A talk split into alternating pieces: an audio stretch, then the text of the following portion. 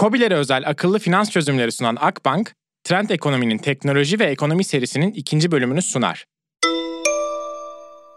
Akbank'ın sponsorluğunda hazırladığımız teknoloji ve ekonomi serisinin ikinci bölümüne hoş geldiniz. Teknoloji deyince bugün aklımıza çipler, akıllı telefonlar, 3D yazıcılar, nesnelerin interneti falan geliyor.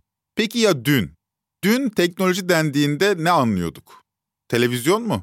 Telefon mu? Hadi biraz daha geriye gidelim. Hayatımıza bu terim ne zaman girdi ve gündelik yaşantımızı ne kadar değiştirdi bunu biraz kurcalayalım. Bu mini dizide teknolojiye bakış açımızı değiştirmeyi planlıyoruz. Bir önceki bölümde bir teknolojik gelişmenin insanlık tarihini nasıl derinden etkilediğini ele almıştık. Neydi o gelişme? James Watt'ın buhar makinesi. Bu kapsamda İngiltere'de soylular, köylüler ve tüccarların toplumsal konumlanışının buhar makinesiyle nasıl değiştiğini ele almıştık. Tabii bu teknolojik gelişmeye neden olan ihtiyaçları da sunmuştuk. Sizlere Manchester'ı anlatmıştık. Bu bölümde konumuz petrol, elektrik ve üretim bandı olacak. Önceki bölümde Manchester'daydık. Bu bölümde durağımız ABD olacak. Fordizmin başkentine, Detroit'e gideceğiz. Ben Ozan Gündoğdu, hazırsanız başlayalım.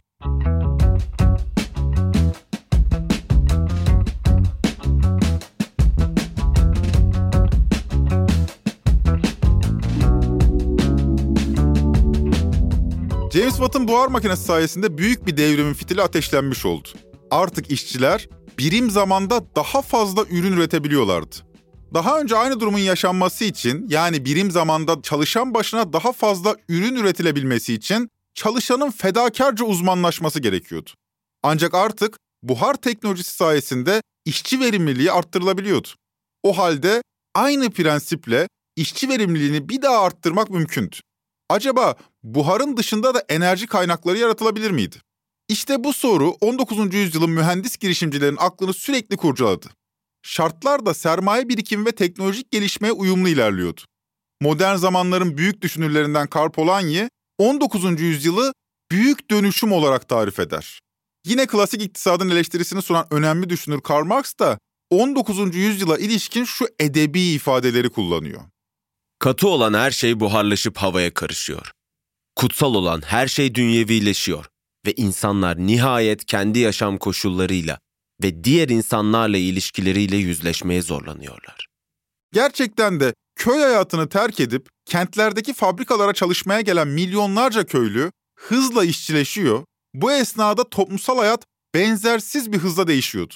Genel oy hakkı, sendikalar, zamana göre ayarlanmış gündelik hayat, siyasi partiler, seçimler, zorunlu eğitim, kamusal sağlık hizmeti gibi bugünkü hayatımızın politik ve ekonomik temelleri 19. yüzyılda buharın sanayide kullanılmasıyla atılıyordu.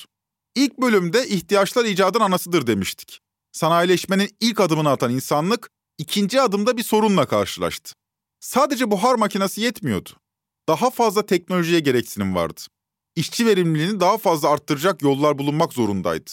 Ekonomik büyüme olmazsa sistem iflas edebilirdi. Peki neden? Neden yeter artık bu kadar zenginlik yeter artık rolantide çalışalım yeteri kadar konforumuz var demiyor. Daha fazla üretmek için kolları sıvıyoruz. Neden insanlığın ilk 5000 yılındaki hızıyla büyümek biz modern insanlığa yetmiyor? İlk akla gelen cevaplar insanın bencil bir canlı olduğuna yönelik olacaktır. İnsan varoluşu yüzünden hep daha fazlasını isteme arzusu nedeniyle eline bir kez büyüme fırsatı geçince o fırsatı değerlendirecektir. Fakat bu açıklama o kadar yeterli değil. 1800'lerin ortalarından itibaren girişimciler bankalar ya da bankerlerden borç buluyor, bu borçla yatırım yapıyor, yatırımlarından elde ettikleri karın bir kısmını banka veya bankerlere faiz olarak ödüyordu. Bu durum önceki yüzyıllarda yoktu. Yani sanayi devrimiyle birlikte hayatımıza yatırım için borç veren bankalar girdi. Böylece borç yiğidin kamçısı oldu, kamçısı. Borçla kamçılanan girişimci daha hızlı büyümek zorundaydı. Büyümezse borcunu ödeyemez ve batardı. Böylece ekonomik büyümeye muhtaç bir ekonomik sistemin de temelleri atıldı. Buhar gücü pekala büyük bir teknolojik devrimdi. Peki ya daha hızlı olunamaz mıydı? İnsanlığa ilhamı yıldırımlar verdi. Evet, elektrik. İnsanlığın elektrikle ilişkisi tıpkı buhar gibi çok eskilere dayanıyor. Karıştırdığım kaynaklarda Thales'e kadar yani antik Yunan'a kadar gidiliyor. Ünlü filozof Thales, kehribar çubuklarıyla statik elektrik yaratmayı başarmış. Ancak bu elektriğin insanın gündelik hayatına girebilmesi için 2200 yıl kadar beklemek gerekecekti. İlk kez 1600'lü yıllarda İngiltere'den William Gilbert elektrik terimini kullanıyor. Kimileri onu elektrik mühendisliğinin babası sayıyor. Böylece insanlık elektrik hakkında daha fazla düşünmeye başlıyor. Mesela 1752 yılında ABD'de yıldırım ile elektrik arasındaki ilişki kanıtlanıyor. Ondan önce yıldırımın bir alev topu olduğu zannediliyordu. Yakından tanıdığımız bir isim. Bunun bir elektrik olayı olduğunu ortaya çıkarıyor. Mucidimizin resmini bugün 100 doların arkasında görüyoruz. Yani Benjamin Franklin. Yıldırımın elektrik olayı olduğu ortaya konunca elektrik etrafındaki merak daha da büyüyor. 18. yüzyıl itibariyle insanlık hala elektriği kontrol altına almış değildi. Bu noktada ilk devrimci çıkış 1808'de Thomas Edison'dan geliyor. Ünlü mucit ve girişimci doğru akımı elde ediyor. Yani iletken bir devre üzerinde yön değiştirmeyen sürekli bir elektrik akımı. Ardından Nikola Tesla alternatif akımı buluyor. Yani periyodik olarak yön değiştiren elektrik akımını. Derken 1831 yılına geliyoruz ve sahnede Michael Faraday'i görüyoruz.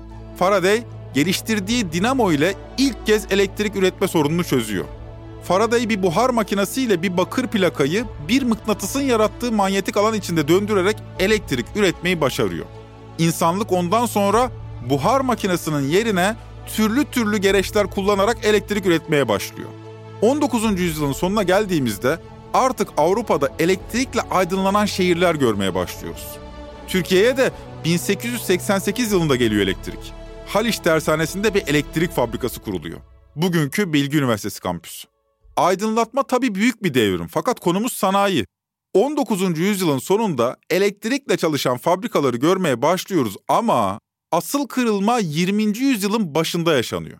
İyi de buhar makinesinin ne kusuru vardı da girişimciler elektrikli makineleri tercih etmeye başladı?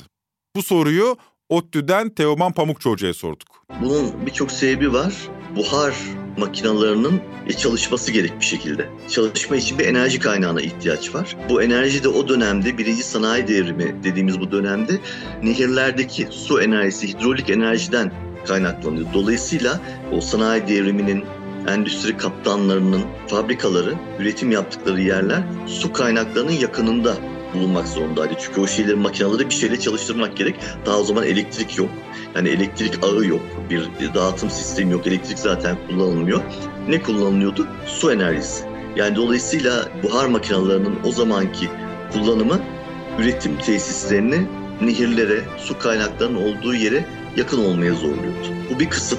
İki, buhar enerjisi mesela James Watt'tan lisans almayı ve iki, devasa makineler bunlar. Çok büyük makineler. Düşünün bir üretim tesisindeki tüm enerjiyi sağlayan, makinelerin çalışmasını, hat varsa hatların dönmesini sağlayan makineler. Bunlar devasa makineler. Getirip üretim tesisinin ortasına tabiri caizse koyuyorlardı. E, sürekli bozuluyor, tamir edilmesi gerekiyor çok küçük kobilerin 10 kişiden az insanın çalıştığı iş yerlerinin bunlara ulaşması zor çünkü pahalı. Elektrikte ne oldu? Elektrik geldikten sonra bu suya, su enerjisine bağımlılık, hidrolik enerjiye bağımlılık ortadan kalktı. İki, elektriğin kullanılması enerjinin demokratikleşmesi adı da veriliyor. Elektrik geldikten sonra küçük firmaların, işte kobilerin küçükleri, mikro firmaların artık o devasa makinalara, sorunlu makinalara çünkü sürekli bozuluyorlardı. Yatırım yapmalarına gerek kalmadı. Belli bir yerden bir elektrik kaynağı var. O kaynağa bağlandığınız zaman enerjinizi temin etmiş oluyorsunuz. Nerede kullanacaksanız üretim tesisinde orada kullanabiliyorsunuz. Şimdi bu cevapla önemli bir veri elde ettik. Nedir o? Buhar makinesinin hidrolik güce muhtaç olması ve bu yüzden su kaynağı yanında olmayan kentlerin sanayileşmede zorlanması. İngiltere'de Manchester'a muhtaçsınız yani. Öyle bir tekelleşme ki bu, dünyanın pamuklu üretiminin yarısını üstleniyor bu kent. E haliyle bu kentte arsa maliyetleri tavan yapmış durumda. Burada fabrika kurmak son derece maliyetli. Hem arsa pahalı hem buhar makinesi. Dolayısıyla 19. yüzyılın sonunda Manchester'da fabrikatör olmak demek sadece sayılı zenginlerin elde edebileceği bir ayrıcalığa dönüşüyor. İşte bu sorun elektrikle aşılıyor. Yani artık Manchester gibi bir liman kentine muhtaç değiliz. Artık su kenarında olmayan kentlerde de fabrikalar kurulabilir. Bir de neyi öğrendik Teoman Hoca'nın açıklamasından? Buhar makinesi 19. yüzyılın sonunda büyük yatırım gerektirirken elektrikle birlikte enerjinin demokratikleşmesi süreci başlıyor. Buhar makinesini 19. yüzyılın başında elde eden Kobiler hızla büyümüştü ve sistem 19. yüzyılın sonunda Kobileri dışlıyordu. Yani teknoloji Kobileri yeniden sürece dahil ediyor. Tarihsel deneyimden çıkardığımız en önemli ders de bu. Yeni teknoloji demek Kobiler için fırsat demek. Ancak bu fırsat ilelebet Kobilerin önünde durmuyor. Yani yeni bir teknoloji ortaya çıktıktan sonra Kobilerin önünde adaptasyon için kısıtlı zaman var. Tren hızla kaçabiliyor. Elektrikte de treni kaldıran Henry Ford oluyor. Ama Ford'a geçmeden önce zamanda yolculuğumuzun bu durağında kısa bir mola verelim. Serinin destekçisi Akbank'tan gelen mesajı dinleyelim. Döndüğümüzde sanayide yeni bir üretim anlayışından yani Fordizm'le devam edeceğiz. Serinin destekçisi Akbank Mobil'in size ve Kobilere bir mesajı var. Finansal işlemlerinizi yönetmenin en kolay yolunu Akbank Mobil'de deneyimleyebilirsiniz. İşletmenizin finansal işlemlerini tek bir ekrandan takip edebileceğiniz yepyeni bir deneyim Akbank Mobil'de sizleri bekliyor. Akbank Mobil'e kurumsal müşteri bilgilerinizle giriş yapıp ana sayfada bulunan işin için menüsüne tıklayarak işinizin finansal yönetimi için kullanabileceğiniz araçlara ulaşabilirsiniz. Nakit akışı özeti bölümünden aylık gelir ve giderlerinizi kategori bazlı listeleyebilir, kişiselleştirilmiş düzenlemeler yapabilirsiniz. Finansal takvim bölümünden aylık geçmiş ve gelecek işlemlerinizi listeleyebilirsiniz. Finansal işlemlerinizin takibini COBİ'lere özel geliştirilen Akbank mobil teknolojisine bırakın, siz işinize bakın. Aradan önce en son Henry Ford diyorduk. Dünyada bu zamana dek en çok satılan otomobiller listesine giren ancak bugün sokakta görsek çok şaşıracağımız bir araba üretiyor Ford. Ünlü T modeli. Ford efsanesinin oluşmasını sağlayan otomobil hangisi denildiğinde cevap kesinlikle Model T'dir. Bu otomobil ilk üretildiği 1908'den 1930'lara kadar 16,5 milyon üzerinde satarak o zamanın şartlarına göre inanılmaz bir başarıya imza atıyor. Model T 1972'de Volkswagen efsanesi Beetle rekoru elinden alana kadar tarihin en çok satan otomobili oluyor.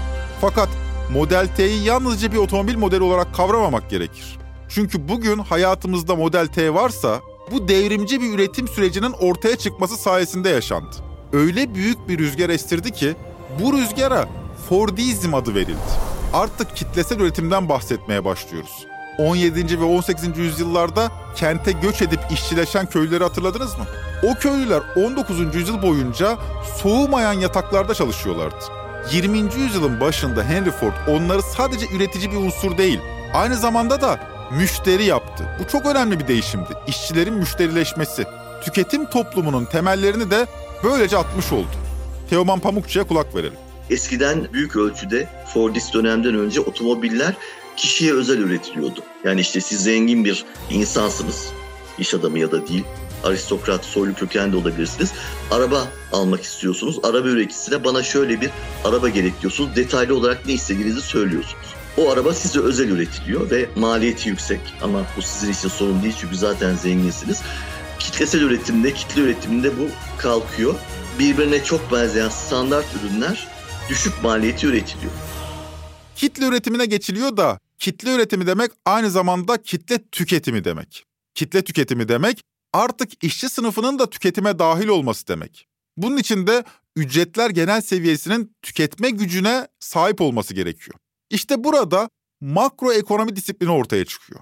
Hangi ücret seviyesi optimumdur sorusu bir şirket için farklı, bir ülke için farklı cevap alabiliyor. Bir şirket mümkün olan en düşük personel maliyetiyle çalışmak isteyebilir. Ancak tüm şirketler personel maliyetini düşürürse kitlesel üretimi eritecek kitlesel tüketim gerçekleşemez. Böylece kamunun düzenleyici işlevi ekonomiye katkı sunmaya başlar. Asgari ücret, sosyal güvenlik sistemleri, emekli maaşları hepsi işçi sınıfının mücadelesi sonucu ve kitlesel tüketiminin sürdürülebilir olması adına girdi hayatımıza. Fakat Henry Ford'un tam olarak ne yaptığını hala anlayamadık. İnovasyon dediğimiz zaman buharı elektriği anlıyorduk. Peki Henry Ford neyi bulmuştu? Buna inovasyon literatüründe yani süreç inovasyon da deniyor, organizasyonel, örgütsel inovasyon da deniyor. Yani ne yaptı? Çok basit yani eskiden farklı farklı üretim tesisinde farklı insanların, çalışanların yaptığı birçok işi aynı kişi yapıyordu. Birçok uğraşı, işin kısımlarını aynı insanlar yapıyordu. Hatta bunların belli bir ölçüde bir zaman içinde edindikleri nitelikler vardı. Yani bu adamı bugün işten atarsam yerine hemen birini bulmak zor olabilir diye düşünüyordu işveren. Ve zaman içinde bir takım beceriler edinmiş. Onları birçok kişi yaparak hayata geçiriyor. Fordist sistemde üretim süreci böyle çok küçük aşamalara ayrıldı. Tornavidayla bir vidayı sıkmak, somunu geçirmek, o ortaya çıkan ürünün üzerine bir şey koymak. Bunların hepsini niteliksiz insanlar yapmaya başladılar. Çünkü yapacakları işi hayata geçirmek için belli bir niteliğe sahip olmak gerekmiyor. Sanayi 2.0'dan farklı olarak bir nedir Fordizmin önemi? niteliksiz iş gücü talebini arttırdı. Yani vasıfsız işçilerin artık üretim sürecine dahil edilmesini beraberinde getirdi. Ki bu e, çalışanların pazarlık gücünü işverenlere karşı bayağı azalttı.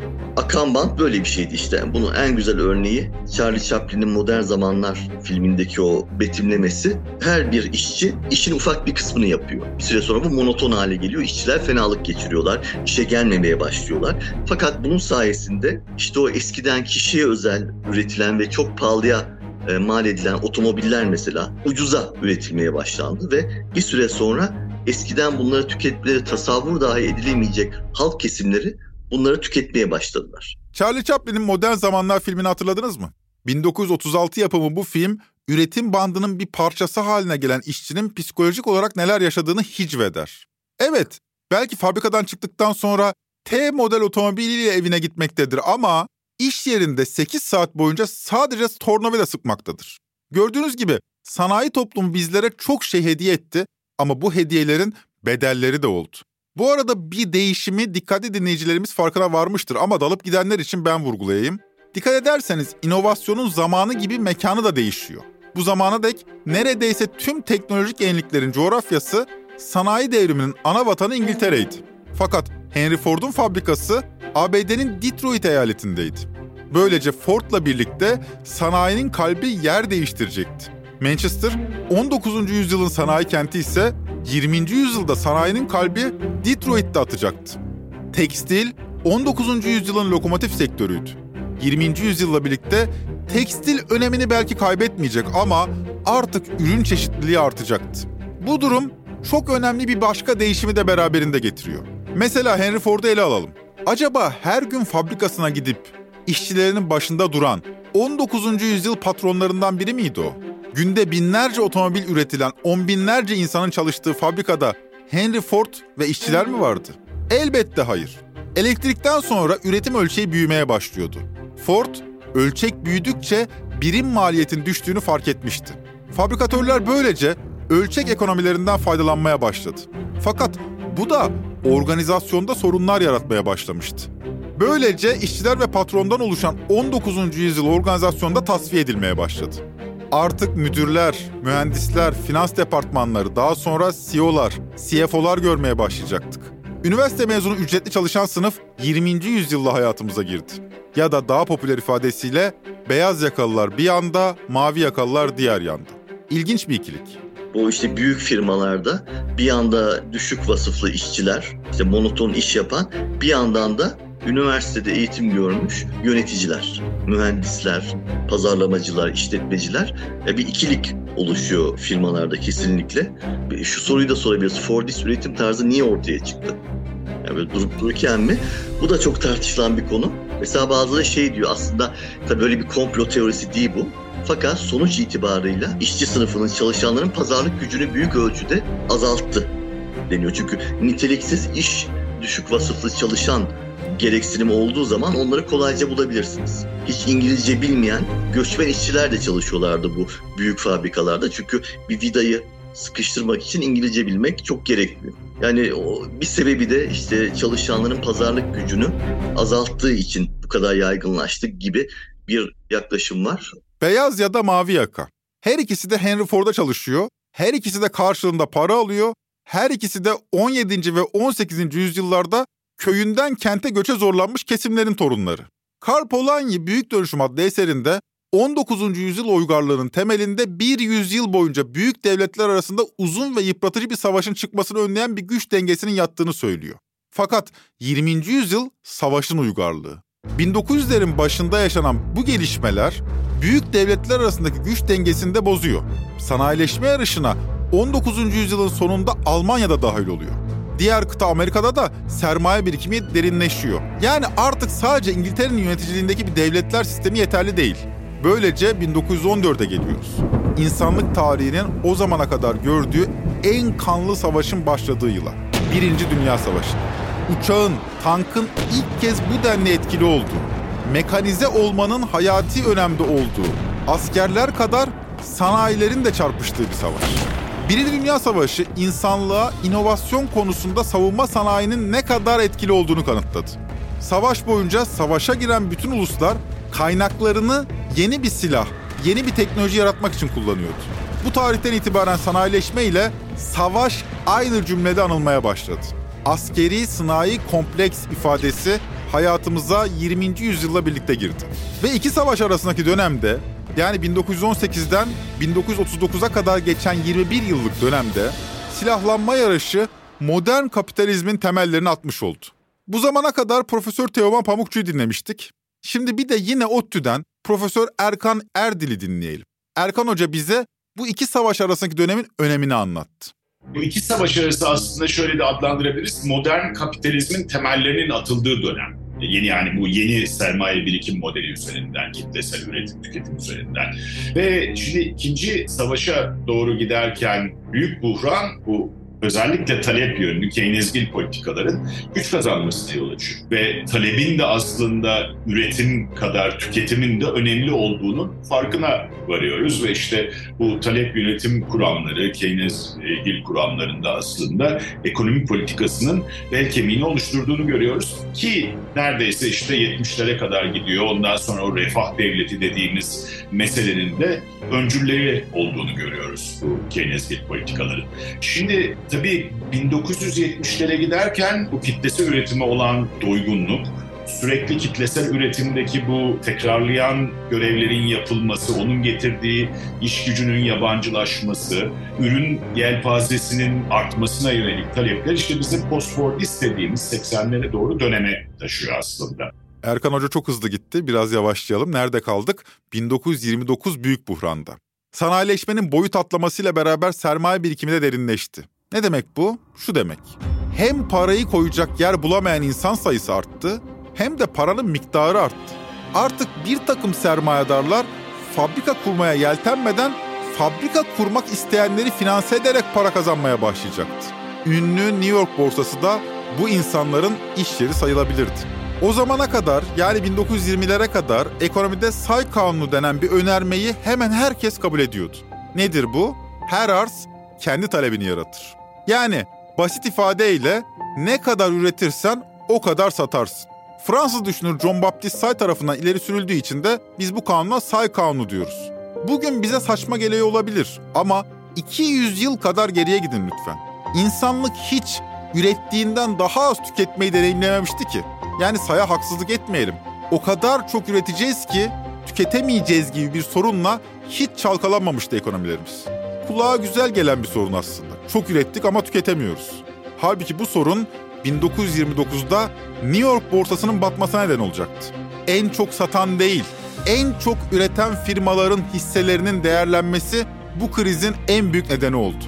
İnsanlığın o zamana dek gördüğü ve hala daha yıkıcısı görünmeyen büyük buhran. O tarihten sonra her şey değişti. Satış pazarlama departmanları böylece hayatımıza girdi. Önemli olan artık üretmek değildi. Ürettiğini satabilmekti.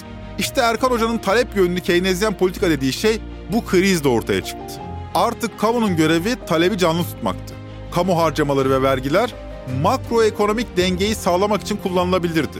Talep azaldığında vergiler kısılıp kamu harcamaları arttırılabilirdi. Bu durum bütçe açığı yaratacaktı ama bu telafi edilebilirdi. Tarafsız değil, taraflı bir devlet böylece ortaya çıkacaktı. Maliye politikaları sanayileşmeye yön vermeye böylece başlayacaktı. Ama Keynes'in önerilerinin uygulanabilmesi için İkinci Dünya Savaşı'nın bitmesini beklemek gerekiyor. Siz de bir sonraki bölümü beklemelisiniz. Bir sonraki bölümde Erkan Hoca'nın özetlediği sürece daha yakından bakacağız. İkinci Dünya Savaşı'nın bitimiyle başlayan refah devletine odaklanacak, oradan 1980'lere, post-Fordist yıllara uzanacağız. modern zamanları geride bırakıyoruz. Artık postmodern zamanlara yolculuk yapacağız. Trend Ekonomi'yi Podbi Medya ile beraber hazırlıyoruz. Teknoloji ve Ekonomi serisinin destekçisi Akbank'a teşekkürlerimizi de buradan ileteyim. Bir sonraki bölüme kadar benzine zam gelmeyen huzurlu günleriniz olsun. Hoşçakalın.